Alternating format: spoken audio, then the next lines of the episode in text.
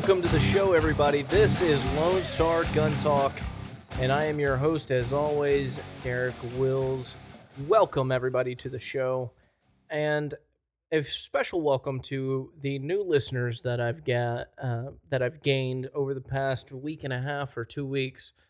Um, things have just been blowing up like crazy with this podcast, and it's all because of y'all. I am so thankful for each and every one of y'all um, that this little podcast that started in the early, first week of July now has spread like crazy.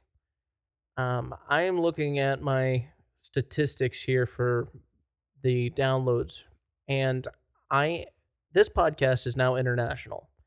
For being a podcast focused on gun rights in Texas, from an organization whose sole mission in life is to get constitutional carry passed in Texas, it is incredible to know that I am, because of y'all, this podcast is going international. I have actually two listeners in Canada, one in Germany, one in the UK, and one in South Africa. That's fantastic. I never would have thought that seven episodes in that we would be heard all over the world. And I just wanted to say thank you so much for sharing with everybody. Thank you for listening and subscribing. And it really does mean the world to me. And I really, really appreciate it. So, starting with the news of the day, uh, last week had a couple of interesting stories out of both out of Milwaukee, Wisconsin that I want to get to. And they kind of epitomize exactly what this show's about. I sign off every week by saying, arm yourself with knowledge and share the ammo.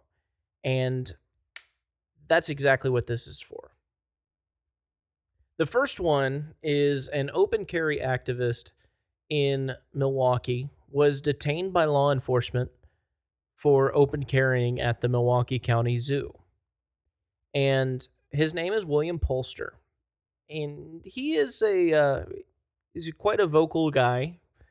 He has his own YouTube channel where he was doing open carry walks and, and things like that. Uh, and in one video in particular, he was detained for open carrying uh, a rifle and a pistol, and he was disarmed at gunpoint and the way he handled it was fantastic. And I would expect no nothing else with this incident here. So William Polster shows up to the uh, to the, Milwaukee County Zoo on Wednesday, I believe. Yeah, Wednesday. And he had his 45 caliber Glock on his hip. I can only assume it was a uh, Glock 21. And he was there because it was his girlfriend's birthday and he open carries as always. He is an open carry advocate up there. And uh, from what I can tell, he seems to be pretty well known up in the Milwaukee area. When sheriffs came up to detain him, he started recording, and he apparently records everything. I saw on his YouTube channel that he recorded even a, just a regular incident with a uh, Chili's waiter who was basically asking him about guns. You know, asking him, you know, how he gets into it, what he needs to start buying, things like that. And he nodded over to his camera, and they start having a conversation about why he's recording. And he goes in to say, "I record everywhere I go."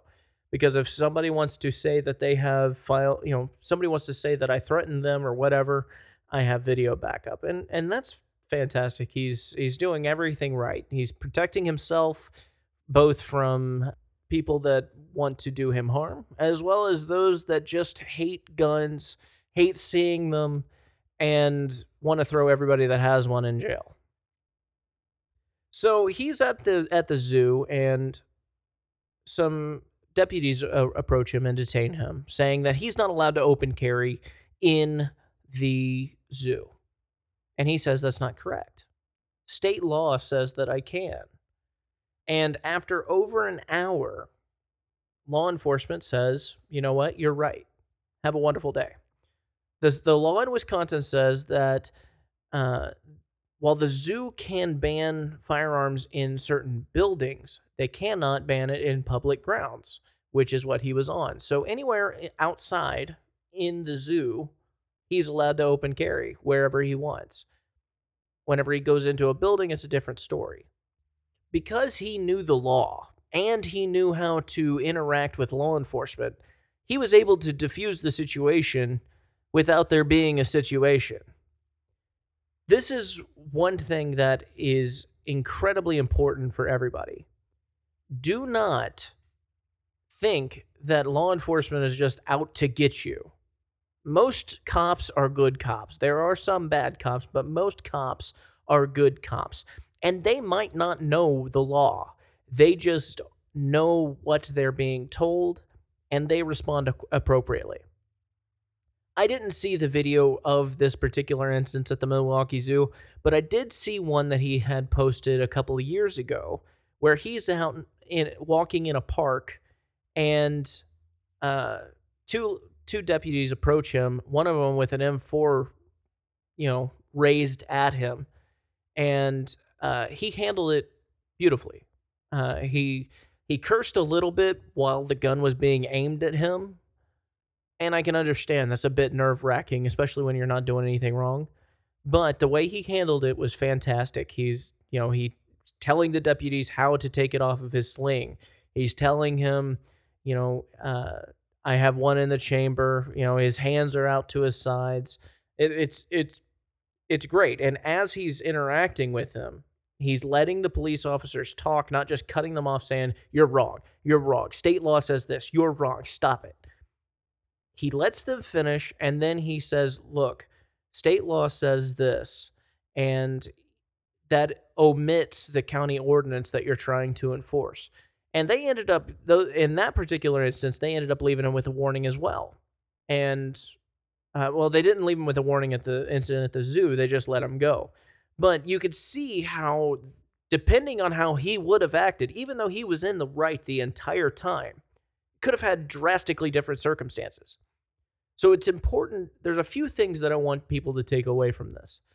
One, it is super important that you understand and know the law. I keep the entire penal code on my phone should I ever need it. And I study it on occasion, especially whenever there are changes to laws after a legislative session uh, in particular areas as it relates to carrying of firearms, I brush up on it as much as I can. And you also have to realize that while law enforcement is there to enforce the law, they can't possibly know every law that's on the books. So it is important to know that whenever they're coming to enforce a law that's incorrect, it's important to know how to act and diffuse that situation. You don't want things to get worse. The way that he handled the one in the video from a couple years ago, it was flawless. He, after they disarmed him, he, you know, the, it, he made it clear to the officers, he's like, look, I'm not going to fight y'all on this, but you are wrong. And I'm going to show you where you're wrong after you disarm me for your own safety. And then afterwards, they gave him his guns back and he was fine. Don't pop off to the police because they are more often than not not, out, not out to get you. Some might be, in which case, you know, go along with it because the last thing you want, they can come up with charges that you are guilty of and uh, hit you with that, even if nothing else can stick. So play it safe and protect yourself. If you feel more comfortable recording the incident, then by all means record it, just like this guy does. The other story out of Milwaukee is kind of a lesson on what not to do. Now, on its face, this story seems like what to do, but there there is a problem with it. The headline is Teach them a lesson. Concealed carry holder fires shots as thieves try to steal his vehicle. And it is it's a fantastic piece with a good outcome. But he did a lot wrong, and I'm going to explain why. So, as it turns out, on Friday morning, August 18th at around 5 a.m., a woman was awakened by the sounds of, of people breaking into her brother's car. And she informed her brother, who then grabbed his handgun and went outside. This is where I take exception with how he handled it. From the article, it says the woman said her 24 year old brother confronted them and fired warning shots. Warning shots are a big, big no no. Only left wing liberals who don't understand guns think that warning shots are a good idea. Here's what people need to understand. And I know I'm preaching to the choir here, but in case we got some gun control nuts listening, pay attention. When you squeeze the trigger, you are responsible for every round that leaves your muzzle. If it goes someplace that it's not supposed to, that is on you as the gun owner. That is on you as the person who is operating the gun. Warning shots, you have no idea where they will end up. According to the article, he shot four or five times, and one of them ended up in his own windshield.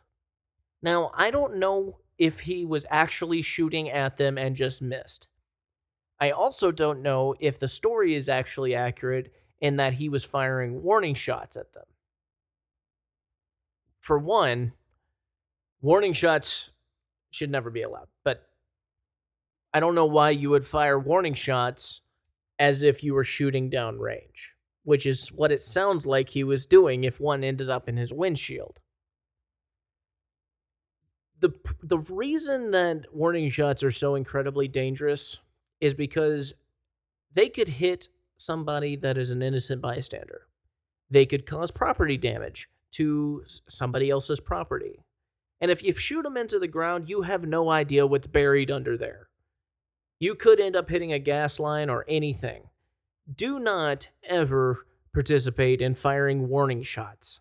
The only time that you squeeze the trigger in a situation like this is if you feel that one, you absolutely have to. Uh, deadly force force is authorized. You see opportunity, capability, and intent, the deadly force triangle made. And you are aiming for center mass. Now, if you are not aware, center mass, by its definition, is the center of the largest area of ex- that is exposed at the target. So, if you're shooting at a silhouette target, center mass is going to be the center of the torso area. But it doesn't have to be that area. It depends on what you can see. So if all you can see is the guy's head, and you are in, an, in a situation where you have to use deadly force, then you aim for the center of his head. The reason that you don't aim for appendages or fire warning shots, for one, if you fire, uh, whenever you're in a high stress situation, you are not going to be able to aim as well as you think you can if you are shooting tight groups at the at the range, spread them out a lot because whenever you add the adrenaline flowing through your veins and the the high stress situation that is on you, you are thinking as instinctively as possible at that point. And while you may by habit acquire proper sight picture and you squeeze the trigger straight back, unless you practice that regularly, it's not going to be second nature. So whenever you have to to fire at somebody, whenever you factor in the high stress and the adrenaline, your accuracy is going to be off. When you do train as much as you can, as much as humanly possible, your accuracy is still going to be off, though it will be to a lesser extent. The reason that you do not fire at appendages is because it is not center mass it is a smaller target to shoot. Because it is a smaller target and your accuracy is affected just given the gravity of the situation, that means that you should not shoot at it.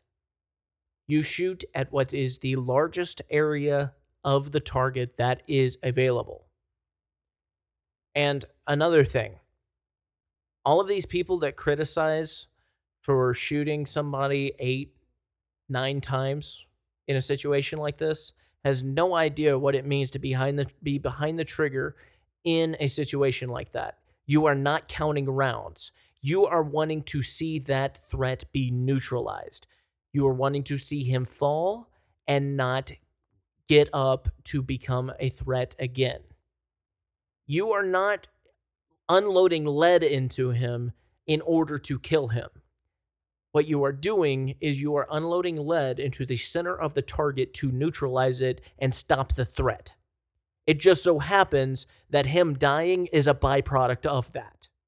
It is important that everybody understand this because people do not under people people start saying shoot to kill. That's not true. You never shoot to kill. You shoot to dis- to disable the threat. And by aiming at center of mass, chances are they're going to die from it. But you don't shoot with the intention on killing them. That is my rant for the left wing liberals who don't understand gun ownership and proper employment of deadly force. While this story did have a happy ending, in that all three suspects were apprehended and nobody died and nobody was injured, take notice of the things that I've said uh, about this because he handled this completely wrong. He could have inadvertently killed somebody else. He could have uh, damaged property that he is now responsible for, which is a better outcome than killing somebody else. However, you do not, I repeat, you do not want to be responsible for an innocent person dying because of your negligence. And that's all I'm going to say about this story.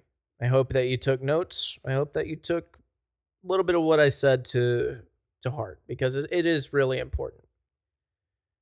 Now I'm going to head south to Florida. There is a an Uber driver in South Florida who is filing who has filed a class action lawsuit against the company Uber because of their policy that prohibits drivers from carrying a weapon even if they are legally allowed to do so. Now, on its face, I thought that this lawsuit's going nowhere because employee employers have the right to set their own um, policies about their employees and if the employees don't like it, they can move someplace else. You know, that's capitalism, and that's I'm a huge fan of capitalism. But then I started thinking about it more, and especially as it pertains to Uber's business model.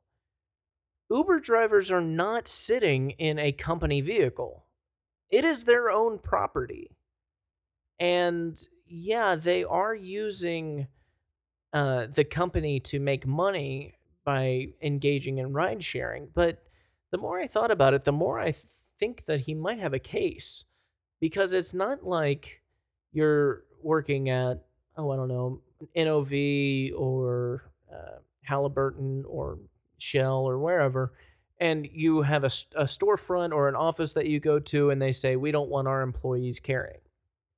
It, it that to an extent makes makes sense as far as a company policy. Not that I would ever engage in such a policy, but because it's like they're saying we don't want you to carry and it's our property, you have to not carry. Okay. But when Uber drivers are driving, they're not driving assets owned by Uber. They're driving their own personal vehicles. It's their property and they're driving on public roads.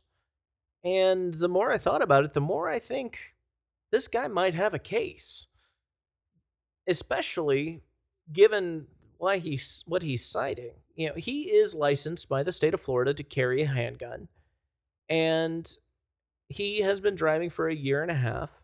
But apparently, last December, there was an incident with another Uber driver that made him say, I need to be able to carry. According to this story, quote, the turning point, Mejia said, was an incident last December when a different Uber driver was robbed at gunpoint during a ride. A van cornered the Toyota on the William Lehman Causeway in uh, Adventura. But the Uber driver pulled out his own weapon and killed one of the two suspects on the spot.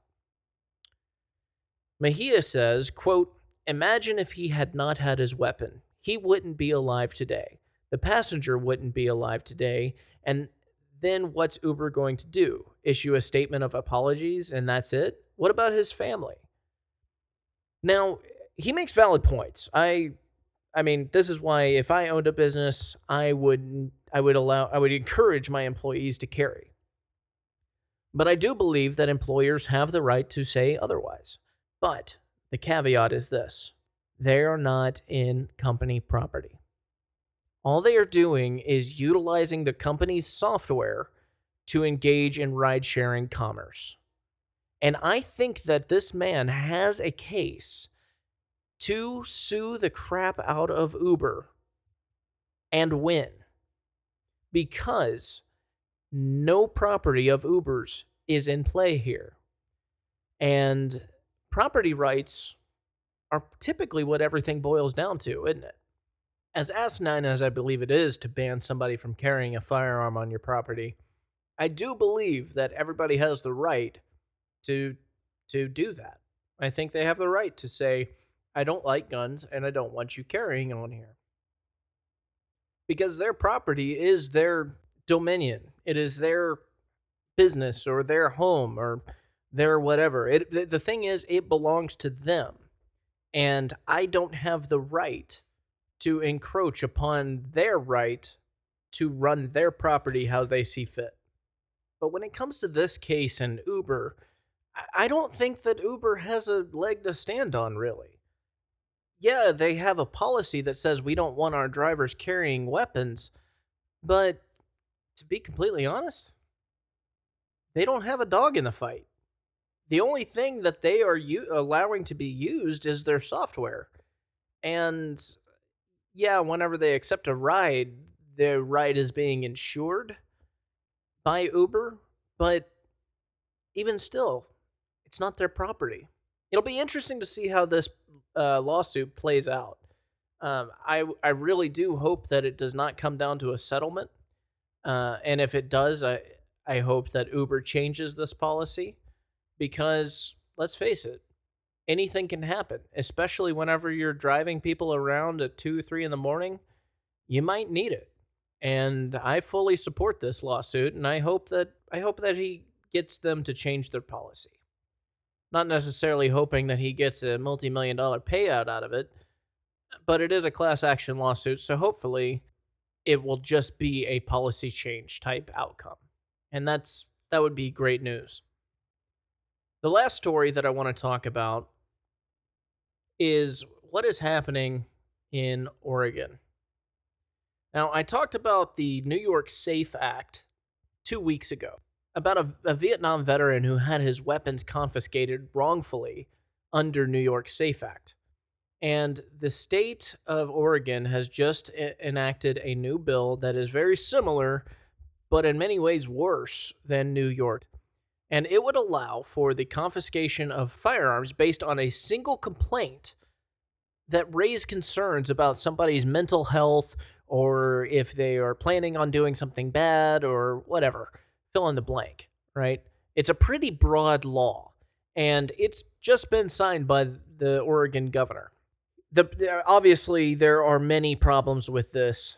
If somebody is uh, issued a an order under this law and they their firearms are seized, they will have 30 days to request a hearing in an attempt to regain the possession of their seized firearms.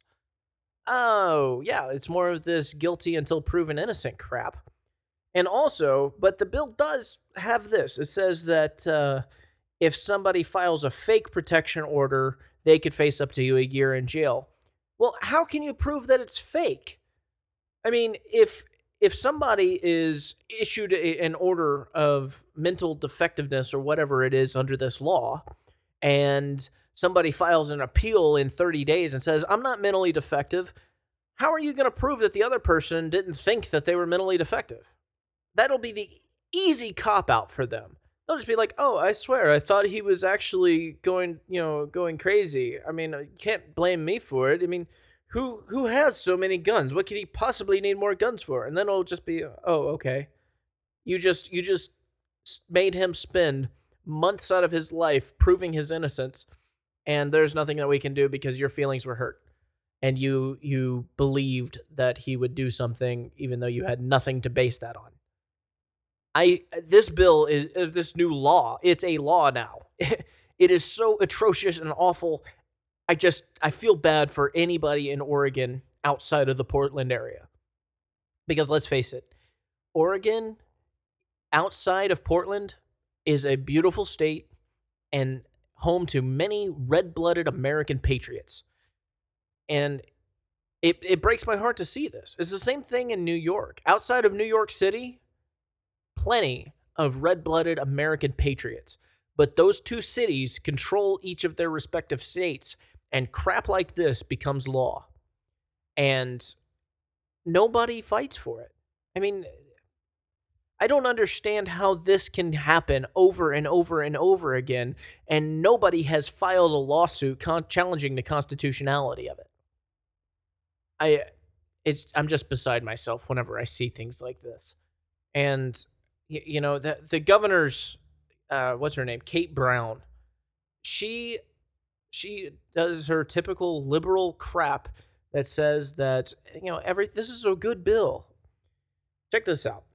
During the legislative process brown expressed her support for the bill calling it a quote common sense life-saving bill that will help pr- protect oregon's women and children by closing the boyfriend loophole preventing convicted stalkers from buying or possessing guns, and keeping guns out of the wrong hands.